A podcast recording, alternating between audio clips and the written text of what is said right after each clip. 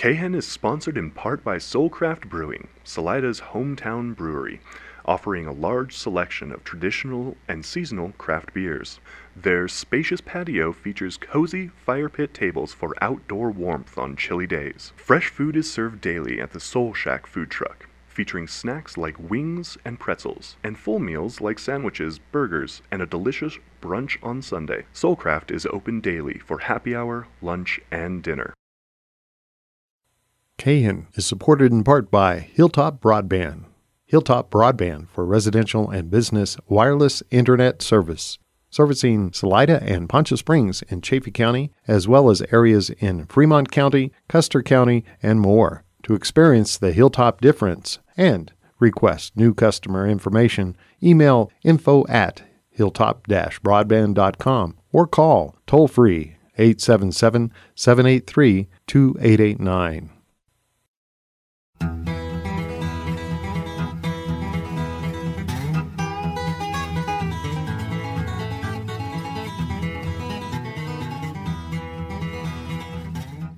Well, welcome back to the old caboose, friends. We're sitting back here by the coal stove today because it's it's a chilly morning out there, and um, we're sitting here. We, it's been so much fun talking about. Actually, we've been talking about Portugal, where it's warm, warmer than this, and it's been so nice talking with Lawton Eddy. Lawton Eddy is just a well-known poet and part of a poetry group. Well, before we, we lose the thread here, let's just say Lori was definitely a part of that poetry group, but now she's passed away. She was only on this show once, and then for only part of a show with her poems. So we've been thinking, and I've been thinking. In fact, I wrote a little poem about Lori. I know this is a big, a big shift, but it's still, it's still railroady because we we talked a lot, Lori and I, about the Northern Pacific Railway through her town her little town in in uh, Wyoming. Montana. I, did I say Wyoming? I meant to say Montana. That's all right. It's because the Northern Pacific goes through. Yeah. Montana. And while I'm talking to you, I'm shuffling papers here. Anyway, here, Lori. Uh, she liked to wander down by the Northern Pacific tracks. Nothing much else to do, not in a small Montana plains town. She liked watching the Northern Pacific cabooses roll off, wondering where they were going. Where they were going on that old NP, liked watching the two NP red marker caboose lights getting smaller and smaller, then gone. Her girlfriends didn't like that. Her girlfriends liked romance novels. Sometimes they'd read her a red hot passage. What did happen behind the caddy's shack? How did she want to attract those boys? But romance, Romance was far away, even in high school for Lori. Yes, there were boys and cars parked by those very same tracks, sweaty. One like she had was watching the two NP marker lights getting smaller and smaller and then gone. At last, her magic came. It came at the touch of her very fingers. She could tell the truth about life in a poem like few others. Lori could sing the heart of the heart like the old melody it was. And the reader would say about that poem, well, that's me. She feels my pain. She laughs out loud with me. Lori had found her tribe. It was the poet's tribe, and it sparkled, it danced, it freed souls. She ended up surrounded by love, but things change, and life and death do happen. So I will see those red caboose marker lights getting smaller and smaller. I will say a line of poetry for Lori as I stand down by the Northern Pacific tracks. I'll say goodbye as those two red marker lights get smaller and smaller and then gone. So a little poem for Lori for the reminiscences about being a kid and watching the Northern Pacific roll by in her little town in Montana. I don't know that she ever said the name of her town. Vaughn, did she ever say it to you? Don't. It doesn't come to mind. I'm sure she did.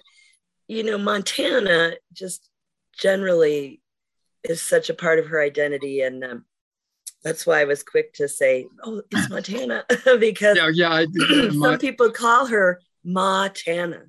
Montana. So, yeah, because uh, she speaks so beautifully in her poetry of the sense oh. of place in yeah. Montana.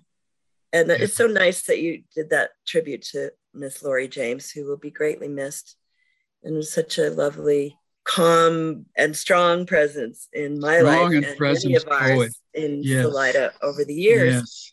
And there was a beautiful tribute to her multi-part tribute this past weekend that a lot of us were immersed in. So thanks for for invoking the lovely Laurie James. And also I want to say you're very generous in your description of me as a well-known poet. So, you know, we all have it's everything's relative in our little fishbowl here in Salida, right? But but thank you for it's it's all relative.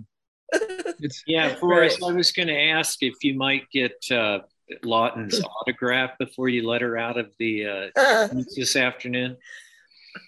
Our, of the booth, we're going to have her on, on the right above the old coal stove here in the KHEN radio caboose. Yes. We're going to do that. Well, Lawton, back to our discussion earlier. Why do some poets just uh, do what she did so well? Some poets just, they do seem to manage to capture this need that we have to follow that caboose down the line, that need that we feel there. My mind wanders a lot anyway, and these days more than usual. And I've often thought so many times as a kid, watching a caboose go by and thinking, that's that's my life. Where's where's that going? What why do we go to Portugal anyway? Or Lord, jump in. Answer oh, all these questions. Oh, You've got oh, half an hour. I, I know, oh. you know, because of our prior conversations, um, kind of the multitude of thoughts you're wrestling with there and that we yeah. we, we could talk about. Um, Laurie, in particular, I wouldn't call a great traveler.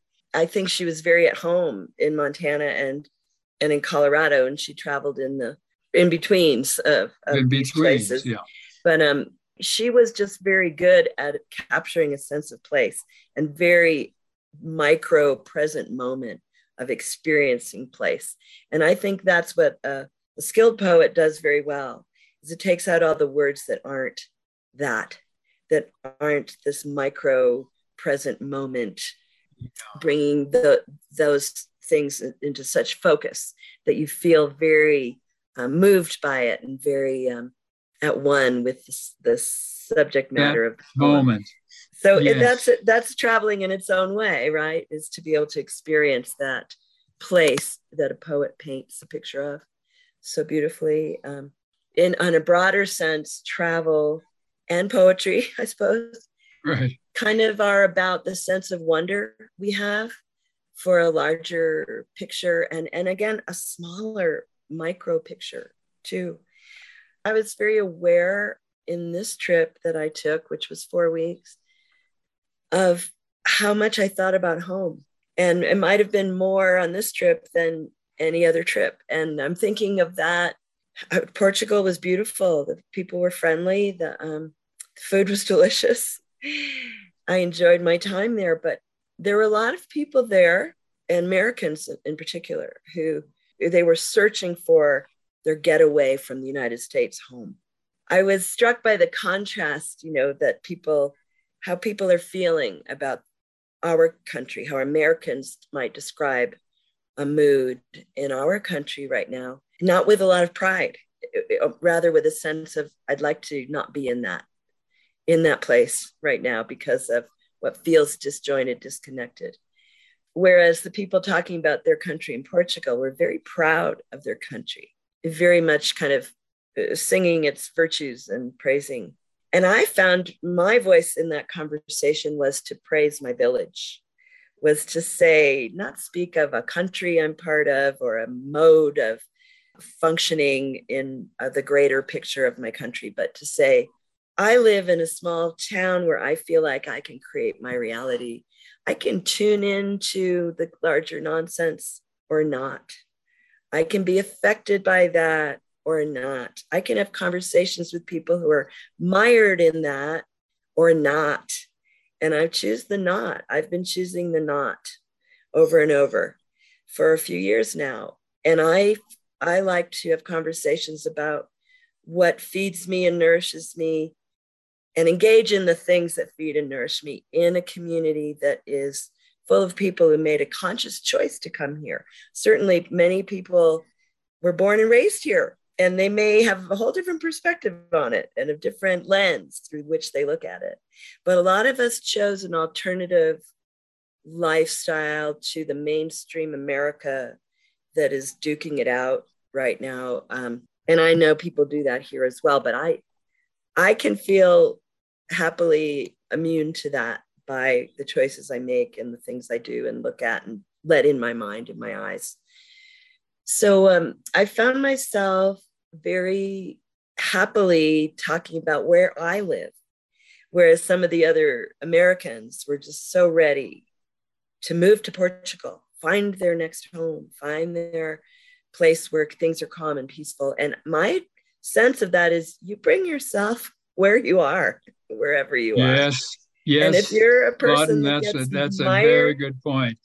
And I, I believe if you're someone who's mired in that stuff, you will be wherever you go. So I don't mean that to be judgmental. I understand certainly why people want something that feels less combative, less colored by struggles for power and craziness and contributing to that with their taxes. I totally understand why many of us want to escape that appreciate the reasons. But um, I felt in Portugal, I was thinking more a lot about home this time and wondering about the whole notion that we talked about, Forrest, of why we travel. Why do we travel? And I think it's also a little colored by my age now, as I'm in my mid 60s, different reasons than when I was sort of tripping uh-huh. around and wanting uh-huh. to explore and have adventures and just fun was the goal. And um, I've since then really wanted to be able to appreciate the cultural differences, the the differences that define culture, you know, the food and the tastes and the the rituals and the way people gather and the way they do home and lifestyle. So I love traveling for those reasons as well. I've started a poem about searching for the village of our heart and I think uh. as human beings, we have an innate desire for a sense of home. And our culture, because it supports external gratification, like buying stuff and having stuff and accumulating experiences, um, maybe more than values we see traditionally in Europe and uh, like family and the connectivity of day to day interaction. It, it doesn't have to be punctuated with great achievements and great heroic recreational accomplishments or the anticipation of a big getaway. You know, the, the simplicity of that day to day village, that day to day container that is very nourishing. I'm thinking of a bike tour I signed up for as a mountain bike tour uh, along the cliffs in a town called Ericeira, where there are beautiful beaches and a lot of surfing. I was longing to get up on those kind of cliffs. There's a plateau up there, and I thought, well, how hard a mountain bike ride can that be? You get up there, and then it's it looks flat from here. so I uh, and I read reviews about it, and it seemed like they really could accommodate all the levels. And I do a little bit of that here. I used to do a lot more.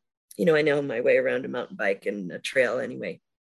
So I, I show up at this shop to get on my bike and go for this adventure. And the advertisement um, had said, you know, eight to 10 max people on the trip. Well, I was it. I was the only one that day.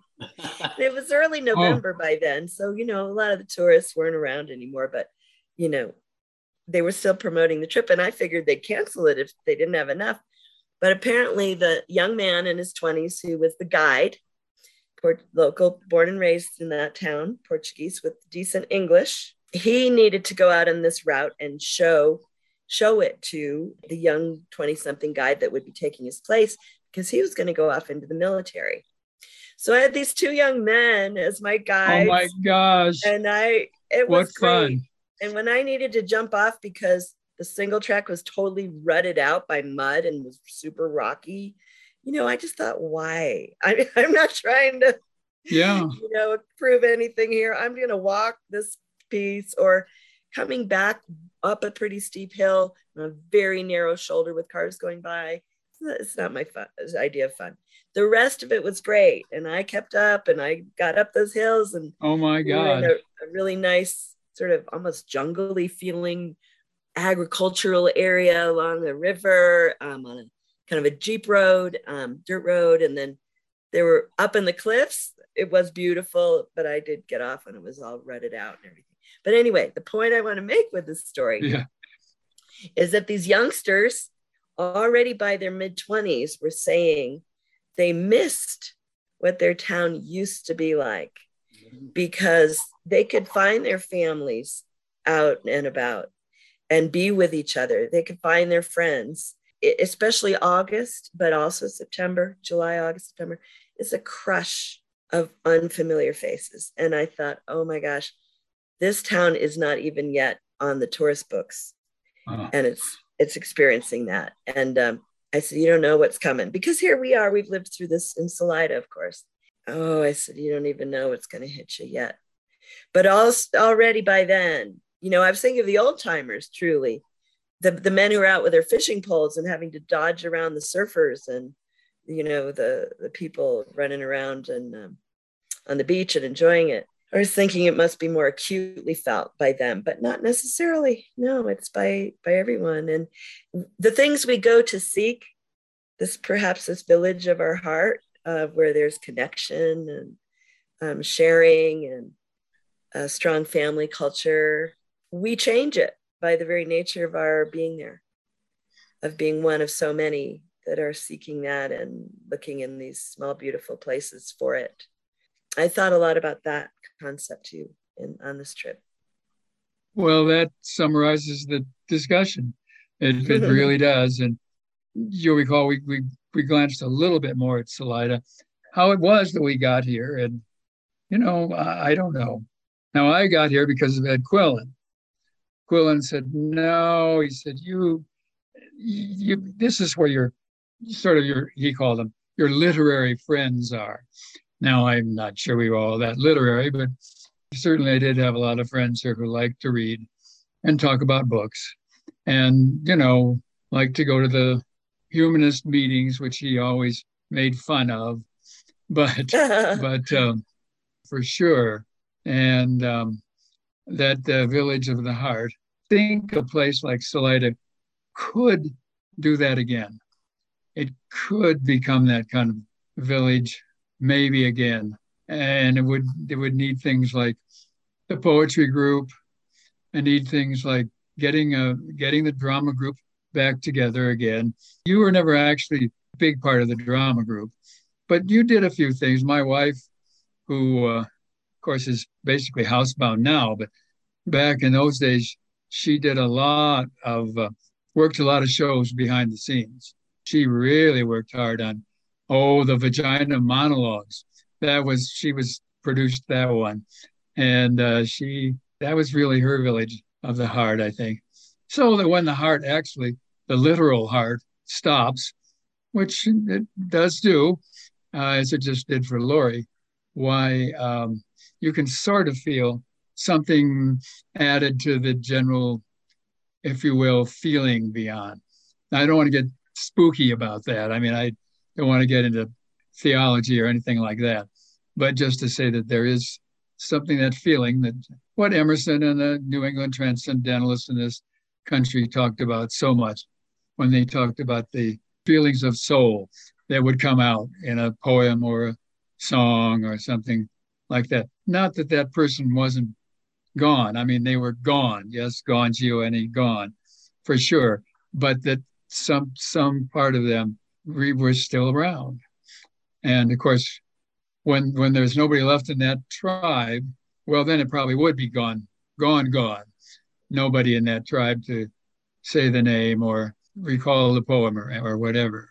Well, these are pretty deep thoughts. These are train mm-hmm. thoughts. These are the kind of thoughts you think on the train very much. That's, uh, I think, why we take trains. It gives us a little uh, ability to step back. Contemplative time. Yes. Not driving, it's very relaxing. You're watching the scenes go by of, of our you know our country whatever and it's it's a great way to travel and uh, i i used to make more time for it i i find i need to get out and back faster than a train can can do right now. do. you know, I yeah. had a friend describe to me once that his wife was on a train from Colorado to Pennsylvania. And I thought, why would she take that much time? and he said, you know, she loves it. And she really believes when she flies that her body gets somewhere before her soul catches up. uh-huh. And then she said, he said, she arrives, transcendent. Yeah. She arrives whole. She arrives whole. So when I got home from Portugal, I very much had the feeling that I wasn't yet all in in my body. It took a couple of days. Sure. But the contemplative time, I suppose, that I took in the last week of my visit, my stay in Portugal, which was um, not with my friend that I went with, but on my own, the traveling home time as well. I thought about this concept of home and being whole in one place and um, creating your own village, really, and being responsible for that to a great extent. And and the people I pull in to be close to and to support what nourishes me and my in my world. And I, I my first week back was really quite an immersion in doing so. I mean the time had changed and the, it was early darkness and i had friends for soup around my table that i had missed. And i had a women's circle um, with just sort of a deep conversation about aging really and ancestors and this metaphor of the changing seasons for this time in our lives.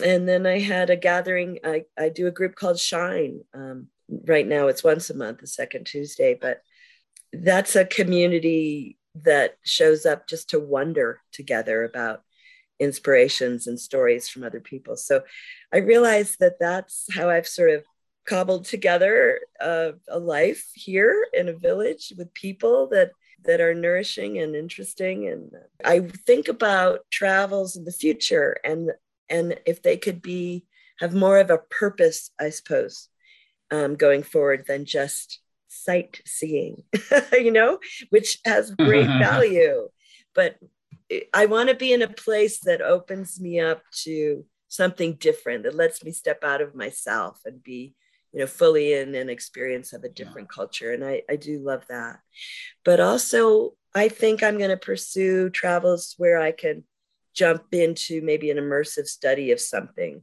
You know i'm very interested in mycology you know the huge umbrella that everything fungi has under it culinary soil building um, psychedelics and mental health support. There's just so much to learn and understand about fungi and it's really quite an interesting subject these days. So i can travel to places where people are doing gathering seminars workshops you know put things on my radar for travels where i can learn. I mean the, the going to a rainforest and learning about what's growing just the, the magic. I think it, it all my travels need to have more nature. I've done a lot of history travels focus travels and europe is much that way but um, more nature immersive travel, I think, is in my future. Well, oh dear, it, our our time, our time in the caboose is is wrapping up here, and we haven't even got to the other one that I was going to bring up, which is political politics. No, uh, I know, I know, you don't want to do it, but I keep, there. I keep, I keep saying that if we are going to save nature at all from the rapacious that's humans right. that we are, save mm-hmm. any little bit that we don't eat up and spit out. It's going to have to be a political change somehow. And I know, as much as we all hate to face that fact, that's that's another show, right? which, which, is railroad politics, and yeah. which is uh, Colorail, Colorado Association of Railroad Passengers. Just bring it up, pay your ten dollars, be a member. This has been a fascinating wide ranging interview with Lawton Eddy. A very well known local poet, and, and, and um, who's just taken a lot, and quite a few train trips, and how that has helped her look at her long term project of creating her village. And the village tends to be here in um, Salida, Colorado. All right, it's about time to give a signal to the engineer if he's still awake. These engineers fall asleep. We're back here in the caboose talking philosophy. They're up there checking the signals ahead to make sure it's all green. And uh, all green. Which all green, all green. So how can we thank Lawton enough? I don't know. If, thank if you. Gave, thank you so much. Oh, I enjoyed all of it. You're welcome. Well, I keep doing this show year after year. I keep doing it. I, I just do it. it's uh, seven o'clock. The alarm rings, and there I am. Uh, AM, that is. Okay. Okay. What fun. What fun. All right. Time to get, I'm getting a fusee out of the fusee box, or as they these days they call them fusees, which is a, in our vocabulary just a, you just pop the top, scrape the top off, throw it off, and there's a beautiful big red flare so nobody runs into you from behind.